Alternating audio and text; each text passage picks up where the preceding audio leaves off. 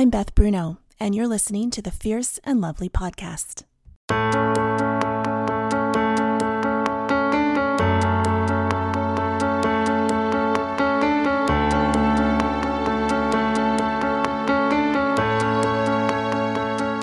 This is a podcast for women who wonder how strength and weakness coexist, or how to bless both bravery and tenderness. For those longing to bring the fullness of their glory to the world without a chip on their shoulder. For those who have embraced a global sisterhood and left small storied lives behind, this is for you. The fierce and lovely women seeking the both and of a big storied life. Join me as I chat with fierce and lovely women around the world.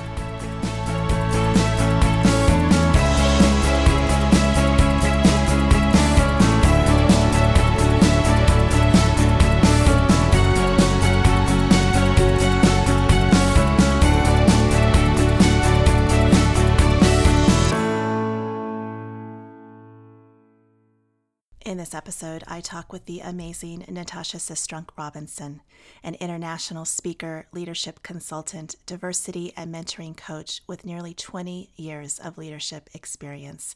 Natasha is a graduate of the U.S. Naval Academy and Gordon Conwell Theological Seminary, Charlotte. She has served as a Marine Corps officer and employee at the Department of Homeland Security. Now, Natasha is the author of the newly released A Sojourner's Truth Choosing Freedom and Courage in a Divided World. She also hosts her own podcast, A Sojourner's Truth Conversations for a Changing Culture, and is the visionary founder and chairperson of the nonprofit Leadership Links. Natasha is the proud mother to a beautiful 11 year old daughter and wife of nearly 15 years. We've had an incredible conversation that I cannot wait to share with you. And if you would like to possibly win a copy of her new book, A Sojourner's Truth, Ivy Press has generously offered to send one lucky listener a copy. All you need to do is listen to the end to find out how to go about winning. Thanks, and here's my conversation with Natasha. Hey, Natasha, welcome to the show. I'm glad to be here, Beth. Thank you so much for having me. I'm uh, excited to talk with you today. I, you know, I don't feel like we've talked or I've even seen you since that day we ran into each other at the IJM Global Prayer Gathering in DC. And I think that was like two years ago. Yeah, it's been a while. It's been a while. We out here busy and, and doing important things. And so sometimes we miss each other. I love how we kind of share that as one of our passions, the commitment to end global human trafficking. Are you still actively involved with IJM? Yeah, actually, I just um, it's so funny. The days and weeks are running together. I'm traveling so much, but I was just with them. I want to say three weeks ago in Texas. They did their event called Liberate, celebrating their 20 year anniversary. So I took my family. My whole family went um, there, and we did um, I did some volunteer training. Um, I've been a national, uh, North Carolina State advocate for them for the last four or five years. And so we did that. Um, it was a wonderful time to, again, remind us of the important work that um, IJM is doing. And, um, you know, 40 million people estimated are still uh, trapped in modern day slavery or human trafficking. And um, they're doing very important work. And so my family, we continue to support them financially. And as I'm able, I continue to ad- advocate and volunteer with the organization. I I love that. And when you talk about your family, tell us a little bit about who you're who you're referring to. What's your family? Yeah.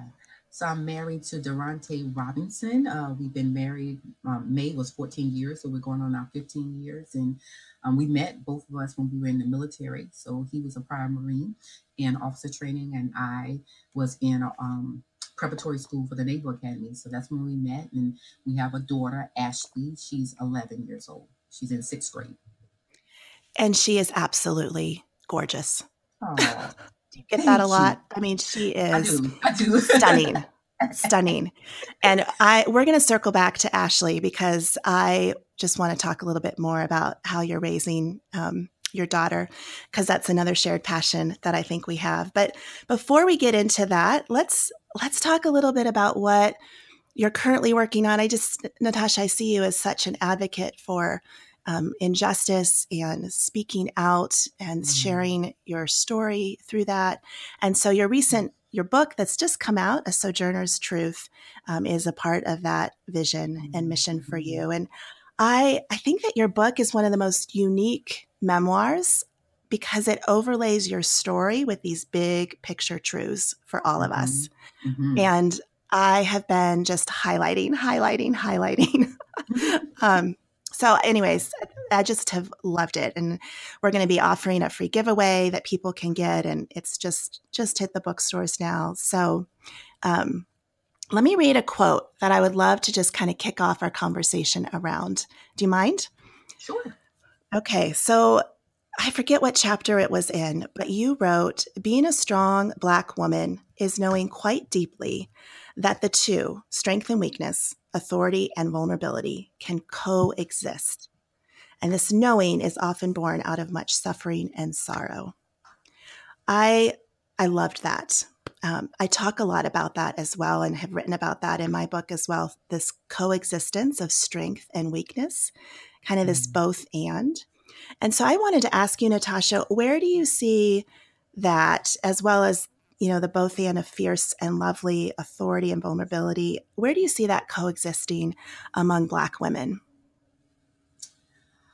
Yeah, I think that's just who who we are, and why I say that is because um, so many of us have been raised by uh, strong women. You know, may that be our mothers or our aunts, our grandmothers, and for me, um, I grew up around a lot of strong Black women. And it wasn't because the men weren't around. Our men, um, by and large, my family, they, they were faithful. They stayed around, they stayed married. Um, but there was just so many more women. So my mom has three sisters and one brother. My dad has one brother and five sisters. My grandmother, um, I think it was nine of them and there's only three boys of the nine. That's my maternal grandmother, and so um, my family is just surrounded by by black women. So, so to some extent, you learn how to be from the women that raised you. And so um, I, I think that's a story that's that's really universal for, for Black people, particularly in America, um, because we you know are used to seeing Black women take care of um, and, and and serve so many other people. You know, they're caring for not just and, and, to some of this, you know, all of us are doing, but but it's in a different way. So black women are caring for, you know, their their spouses, their children, their parents, but then you know they're caring for other people's kids too. And so the black community is is very much a communal more communal um, than individualized. And so we there's an African proverb that says it takes a whole village to raise a child. And so um, that's our posturing as women in, in, this community that we don't just care for our own children, we care for our neighbors' children and the children at the school where my children go to school. And so we would care and treat those children in the same way um, that we would our own children to, to a great extent. And so um, I think that's where the strength comes from. Um, the, the, the challenge, though, with that is that there's this myth of, you know, strong Black woman and that we'll just stand against anything, right? It's like the superpower. And so mm-hmm. I think um, the the strength thing is what we learn. The vulnerable thing is what we have to submit to. It's, it's when God helps us realize, hey, I'm God and you're not, and you can't be all things to all people. You can't take care of everybody, and most importantly, you need to take care of yourself. And so that's why you know I'm always talking about when I think about leadership, particularly, which is my my spiritual gift and calling, the thing I'm most passionate about, I'm talking about how to develop leaders holistically. And so I'm talking about, you know, self care in that, you know, are you caring for your body? Are you eating well? Are you, you know, drinking enough water? Are you getting enough sleep? You know, um, take yourself to the spa, like you know, and, and, so we're not just burning ourselves out. And so really, um, we're just not any good to anyone at that point. Um, so I think the vulnerability is really acknowledging that God is God and we are not. We can't be all things, all people. We have to make sure we're also taking care of ourselves so that we can continue to do the work that's so important to us and loving the people that are so important to us for a long for a long time. And so I think that's where that vulnerability comes to say, hey, we can't, sometimes we got to say no, right? And we can't do everything all the time. Right, right. Mm-hmm. You referred to that kind of lesson as a spiritual discipline that you mm-hmm. specifically learned from Black women. Mm-hmm. And I thought, what, what a gift that you you received in being surrounded by women who, and you wrote, who were consistently showing up to comfort, to sustain, to grieve, to celebrate, and to start something new mm-hmm. with you and in your community. I, I, just think that's such a gift. Yeah. Yeah, me too. I mean, I, I think I think, you know, in society, there are so many messages we receive, especially as women, about what sustains you and what validates you. And a lot of that comes from who we are attached to, right? So it's not even that you have value on your own as a woman. It's like you have value because of who you're married to or because of who you parent and how well you marry and how well you parent, right? And so I right. think, it, you know, that's that's not that's not um, good news and it's not true. Like the truth is, you have value in your personhood, in your humanity as someone created in the image of God. And so I think that um, you know what what is important is to um, encourage us to love well to be present and to show up for each other. And um, and in that, we get a better sense of, of who we are, um, but also, you know, who God created us to be. And, and that is revealed to us through our community a lot, you know, of, of so so who we're connected to is important, but it's not important for the sake of, of affirming our identity or validating us. It's important because these are the, the relationships that God uses to shape us and to form us into the people that He wants us to be. Mm-hmm. So, Natasha, can you speak a little bit more into this both and of fierce and lovely that I'm trying to wrestle out with women on this show? I, you know, I define fierce as coming alongside of God to come against injustice, mm-hmm. and I mm-hmm. define lovely as coming alongside of God to bring forth life and beauty. Mm-hmm. And I feel like you get at those themes in your book as well. I feel like that's you know partially what you're referring to when you talk about this coexistence of strength and weakness. So let's talk a little bit more about that about finding the both and of fierce and lovely and how we reflect that in the work that we do the families we lead the life we live. Um, where have you seen that played out in your world? Yeah i think it's um, again i think there's so many ways that we conditioned to um, accept or define what's important and what's valuable right? And not all those things are true.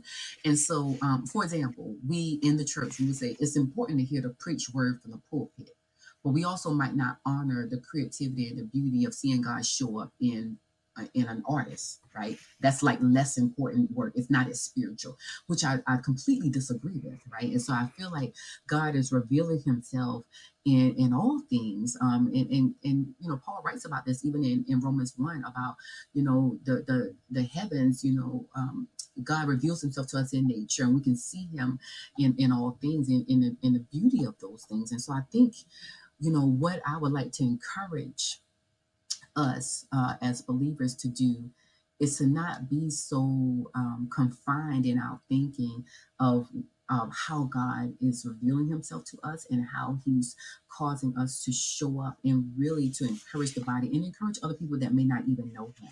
And so when I think about fierceness and and, and love and being lovely, fierce to me, one of the things I'm really trying to get across in this book is being bold and courageous in truth telling I think that's very, very important, especially in our day. And, and that's going to require something of you and it's fierce behavior because not everybody like the truth. Um, it's just going to be, you know, direct about that. And so I think that's important, uh, important discipline to, to make a habit of telling the truth, right? Um, but I also think the lovely part of it is it is loving to tell the truth, right? And I think that, you know, because a lot of times we pacify people with things because we think their feelings might get hurt or we don't want to hurt the relationship. And we don't realize it's unloving to to do that right? And so i think one things that um, artists reveal to us may that be spoken word artists or musicians or people that actually paint or draw or even people that cook and you know have wonderful cupcake displays like the all of these ways what they reveal to us is the beauty of god and so I think that when we are out here being prophetic and telling the truth and preaching the word and sharing the word and encouraging people to pray, that that's all very important. And we need to put that next to a God who is good and a God who created all things for our benefit and for our pleasure and for a God who um, wants us to enjoy those things that He's created. Um, because when He was done creating, He said that everything was very good. And so I think we want to do both. And, and I think the latter encourages us and inspires us when the truth telling and that element of our faith uh, gets hard. I, yeah, I think that's kind of what you do so well in the book is it's that focus on the the gift of truth telling that we get to offer to the world and we're called to offer and speak truth. And the book is that's what's so unique about the way you've overlaid your truth with these bigger truths. Mm-hmm. um, yeah I, I, like that. I like how you've described the combination of truth telling being both fierce and lovely. I also i love this section where you actually name but but this is this also evokes anger mm-hmm. at times and anger around mistruth um, is a holy anger. And mm-hmm. I want to read a section that just really struck me uh, in regards to this idea of being fierce. Um, you wrote, I am angry that there's no place of safety for Black people in America.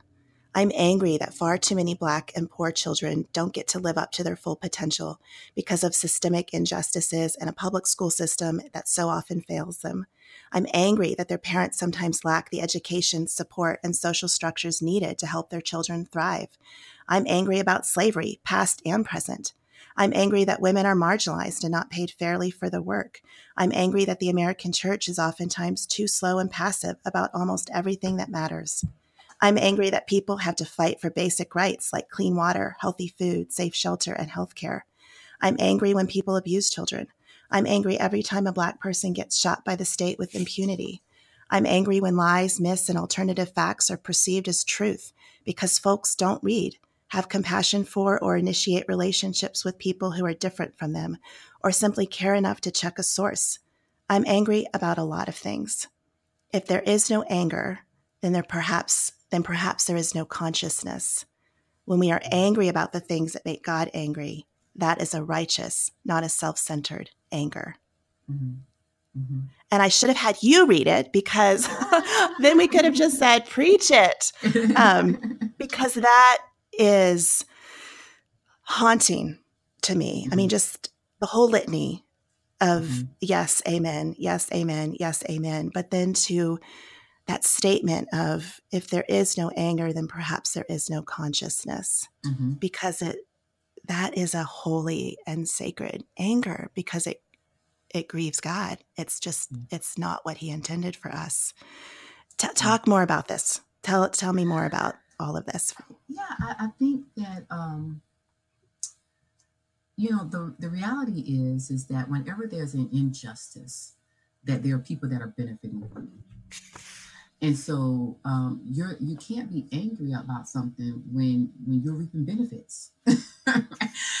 so I think that um, and this is where the, the latter part of that quote of saying, if there's no anger, perhaps there's no consciousness. It's like you just don't know.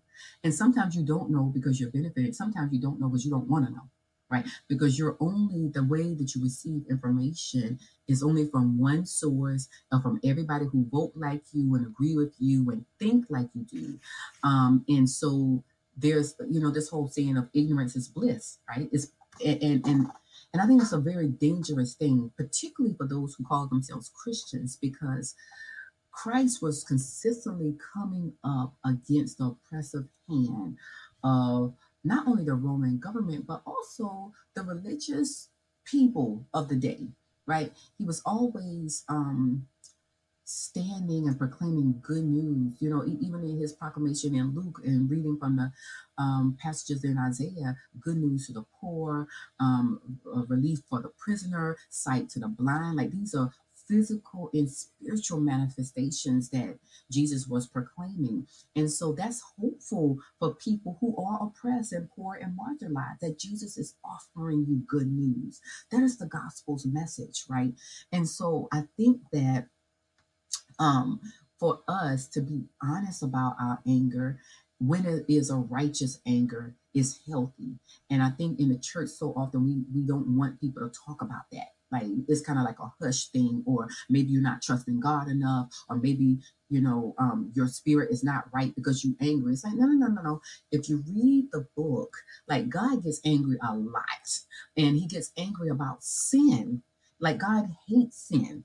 And most of the time, especially in the Old Testament, when you're seeing people sin, God getting angry about it with this narrative I'm following in Exodus, there's a consequence every time for the sin. And, and all throughout the law, um, there, there's always a consequence for blatant sin and disobedience. There's always a consequence. And so we should not forget that the wages of sin is death. And so it's actually unloving to continue and not acknowledge the ways that sin is, is destroying people's lives, right? Especially if we are in a position of power where we can say or do something about it. I think that's very, very important for us to realize. And the last thing I'll say about that is um, there's a quote I put right after this chapter. I forget the guy um, who said it, but he said that anger is a good motivation for leaders. It is a thing, and for me, I, I see it. It's a thing that turns into passion that drives them to work towards those good and godly and holy ideals right mm-hmm. and so right. um and so it's, it's this reality of living in the now and not yet kingdom that um that the kingdom is here and the kingdom is now and it's ours to proclaim and to partake of and yet we know that um, it's not fully realized yet in that we're still impacted, whether we know Christ or not, by the fallenness of this world, by the sin of this world, by the prince of the air who's working against the advancement of God's kingdom. We're all impacted by that. And so I think there's a, a consciousness, a consciousness that's needed about the spiritual warfare that is happening as well, and what causes people to sin and be in such um, you know, very hard situations, those things I'm naming that makes me angry, um, systemic and or individual or relational.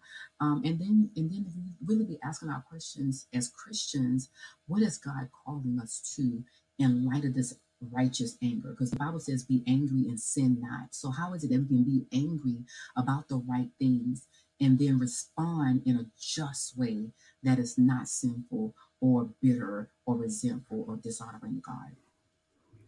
And that's exactly the where I'm trying to to aim with this discussion around fierce and lovely because yes, how do we do that and not become like you said sinful in our response to injustice and i i think part of what i'm hearing in what you're saying is as we fight against sin and fight against what is evil in the world we are offering the counter which is life and that is the loveliness of creating mm-hmm. life and beauty mm-hmm. in response to what is ugly and sinful and wrong and finding that balance of how to do that without becoming self-righteous i think is is really hard. I think mm-hmm. it's a it's a spiritual discipline that we need to to practice to to find for ourselves. Would you agree with that?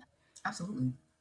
I, I agree wholeheartedly. I couldn't say it any better. I think you know as we grow in spiritual maturity um, with this heart for god and, and a heart for god's people and a heart for god's church and a heart for God's message, you know, the gospel, that we do um, grow in understanding and knowledge and awareness and learn how to, with our actions, to, in our words, to lean into into that. Mm-hmm. Yeah. Well, your the way you cover it and, and discuss it in your book is just awesome. I cannot wait for mm-hmm. people to read it and find it, Natasha. And um, let let's for, just for the sake of time, I want to talk about your daughter because I feel like that's another little kindred spiritish kind of thing that we've got in terms of raising strong girls. I I see you um, bringing her along to so many of the things that you're doing and places you're speaking, just casting a vision for her of what God is doing in the world and and through you. Um, so, can you tell me a little bit more just about how you're raising her, how you're how you're mm-hmm. casting a vision to her of um, kind of who mm-hmm. she's designed to be? Just tell us, talk a little bit about how you're parenting this this beautiful young woman. Yeah, parenting is hard, and um, I think it's a thing that God has put in my life to humble me. It is the thing that makes me angry on more days than I care to admit, but that is the truth. Um, but she's a great, she's a great, great human being. And I don't say that because she's mine. I say that because she just is. I'm just a very kind and compassionate, um, thoughtful, creative uh, person. And I'm trying to um, I, I, think that's the thing God has put in my life to humble me. I, I, I try to figure out like what to do with her, right? right? Like God, like, I mean, because there there are ways in so so many ways that we're alike, and then there's so many ways that we're different. You know what I'm saying? And so yeah. in the ways that we're different, I'm like, I don't really know what to do with that. Like really, just uh, so I'm trying to, you know, she's at an age now where I'm really hoping and trying to always, you know, kind of connect her with people that um, you know, can be her mentors. You know, I mean, she's at an age now where she can really um, do that. But I think for us, you know, just start off very, very simple in that, you know, just prayer, a lot of prayer and a lot of word, you know. So those are things I did with her in her earlier um, years and, you know, teaching her how to pray, um, you know, reading the word to her um, every day. And I and, and honestly, I do a little bit less of that now, um, not, not because it's, it's not important, but because um, I'm I'm trying to give her some stewardship of her faith. Like I don't want her to get to college and have the crisis of her faith, and then she's not doing these things because mama's not there and requiring it of her. So you know, at this point, I mean, she's in middle school now. She knows how to read, you know, and so I'm encouraging her. I'm, you know what I'm saying? Like I'm encouraging yeah, her. Yeah. Hey, like, did, did you get your word? You know, did you did you pray? Um, you got that chicken in your mouth, but did you thank the Lord for that food? You know, so those are kind of things now I'm I'm trying to um you know, we're in this middle ground, in, in my opinion, of her um, trying to encourage her to do those things on her own so that when she leaves this house um, because she will she can't stay here um, that when she leaves this house that she would um, have it will be her faith and not mama's faith and daddy's faith um, and her relationship with jesus and not just mom and dad relationship with jesus. And so i think um, you know those things are important. And then I, I see like the work that i'm doing uh, that now particularly with our nonprofit she gets to be a part of it. It's the first year that she's eight become of age where she can do that. And so she's getting to see uh, i think you know before probably three years ago she only saw mommy working you know and all the time. And, and i say all the time because i work from home. So you know i work probably the same as other people but she gets to see it more you know? And right. so yeah i feel like she'll see mommy work all the time. She never really saw the fruit of what mommy was working for or why mommy was working. And so now she's she has a much better understanding of what I'm doing and why I'm doing it. And and and I personally believe that that's going to be important for her spiritual formation because it's not just I'm out here preaching and teaching, but she sees the behind the scenes stuff, you know, um, and the and the sacrifice and the, and all of that. And so I I'm praying that the Lord will honor that, um, and that would be an important motivation as she goes forth and decides how she's going to serve and advance God's kingdom um, to her to her generation. And so I I really see and bringing her along with these things that it's an act of of her discipleship, you know, and and to expose her to other people that are living their lives for Jesus as well. That's why I take her along. I mean, not just um, so she could be with me. I mean, that's part of it. I, you know, I, I think that quality time at this age is important for her, but also because I want her to see other people who love Jesus. It's like this is not just something mommy's talking about, and this not just something you're reading about in the book. Like there are people for real living today that love Jesus, and, and let me introduce you to some of them. And so um, I think it's just for me an important part of, of her discipleship. Yeah, I think exposing our kids to other really cool people is so important mm-hmm. um, for sure. And I think what I'm hearing in your heart for her is probably connected to your passion for your nonprofit, Leadership Links. And I'd love to hear mm-hmm. just a little bit more about that, what you're doing um, in your work with young women um, in mm-hmm. that nonprofit. Can you tell us a little yeah, bit? Yeah, Leadership Links, L I N K S, um, Incorporated is a 501c3 nonprofit. Links stands for our core values of love, inspiration, network, knowledge, and service. And um, our vision is to connect people with purpose. So, really, what we're wanting to do is connect people with God. Um, the catalyst for that is leadership education. So, we do that. Our mission is to offer leadership education that facilitates impactful living, character, and spiritual development. So, again, we're trying to develop leaders holistically. Our targeted group and, and what we're primarily focusing our programming on in the last, we're, we're three years old. So, the last three years has been middle and high school girls. So, we've offered a leadership summer program every every year, Walk in Purpose Leadership Summer Program for girls. And then last year we launched our year-long um, mentoring program. So it's a long-term investment. We meet with them every month um, for the whole school year, and um, we offer some college prep and, and, you know get them on, college campuses but also we offer them life-changing experiences. So we bring in leaders and mentors expose them to different career fields where girls traditionally or women traditionally have not been leading in the higher echelons of leadership. And so we um, are offering workshops and training in stem science technology engineering and math entrepreneurship and business military and government and arts and media. So we are really encouraging them and exposing them more so um, to those career fields so they can um, pursue them and, and thrive and really just offering good life skills too and character development that if they you know choose to do other things that they'll have a very solid foundation in which to do it and knowing that jesus is going with them wherever they go. And so we are really interested in making a long-term investment in these girls following them you know through middle and high school and also into college hopefully with some internships and job opportunities.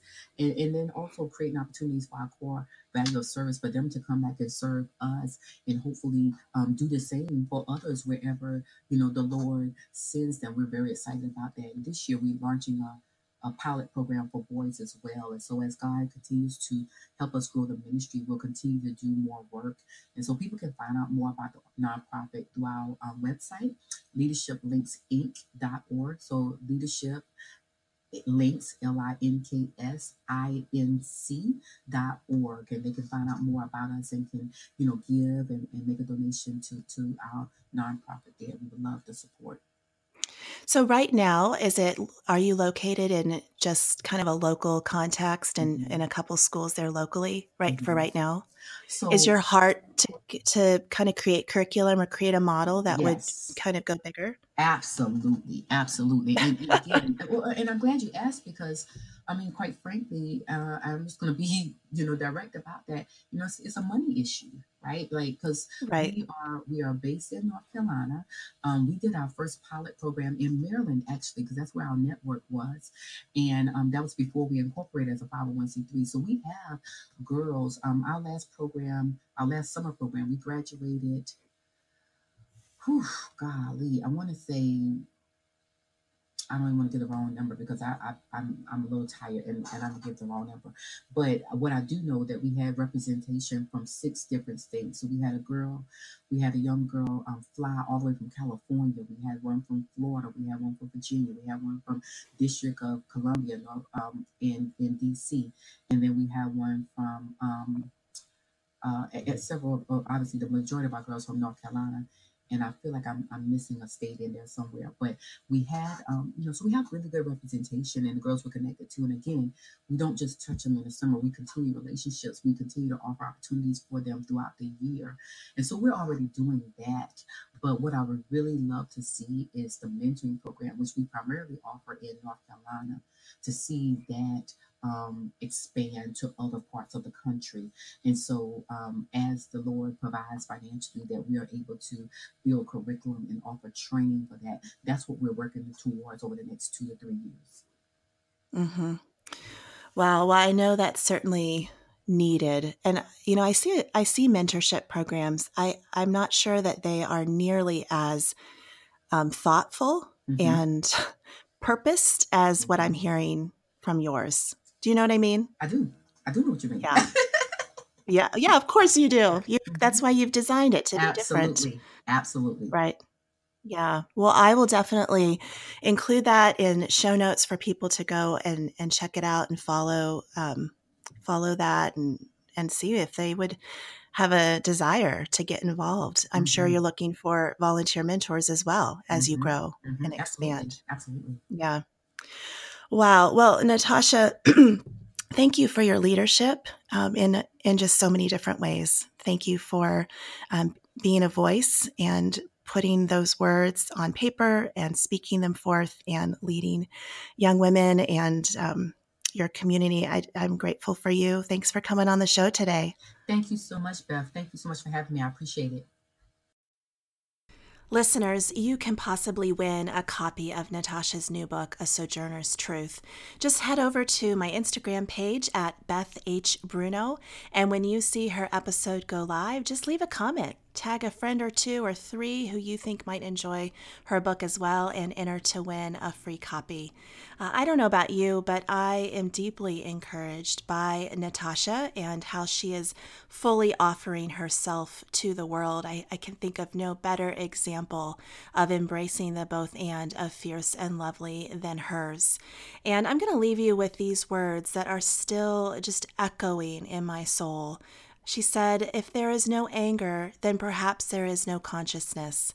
When we are angry about the things that make God angry, that is a righteous, not a self centered anger that's the passion that I believe we ought to be offering to the world. And that's the same passion I talk about inciting in our young women, our young daughters that I write about in my book, A Voice Becoming. Uh, those are words that are going to be um, just settling deeply for me this week as I reflect on my conversation with Natasha. And I hope that they are encouraging and inspiring and challenging to you as well. I would love for you to pick up a copy of her book, and I would also love for you to leave a review on the show if you've enjoyed what you've heard. This is Beth Bruno. Thanks for listening to the Fierce and Lovely podcast.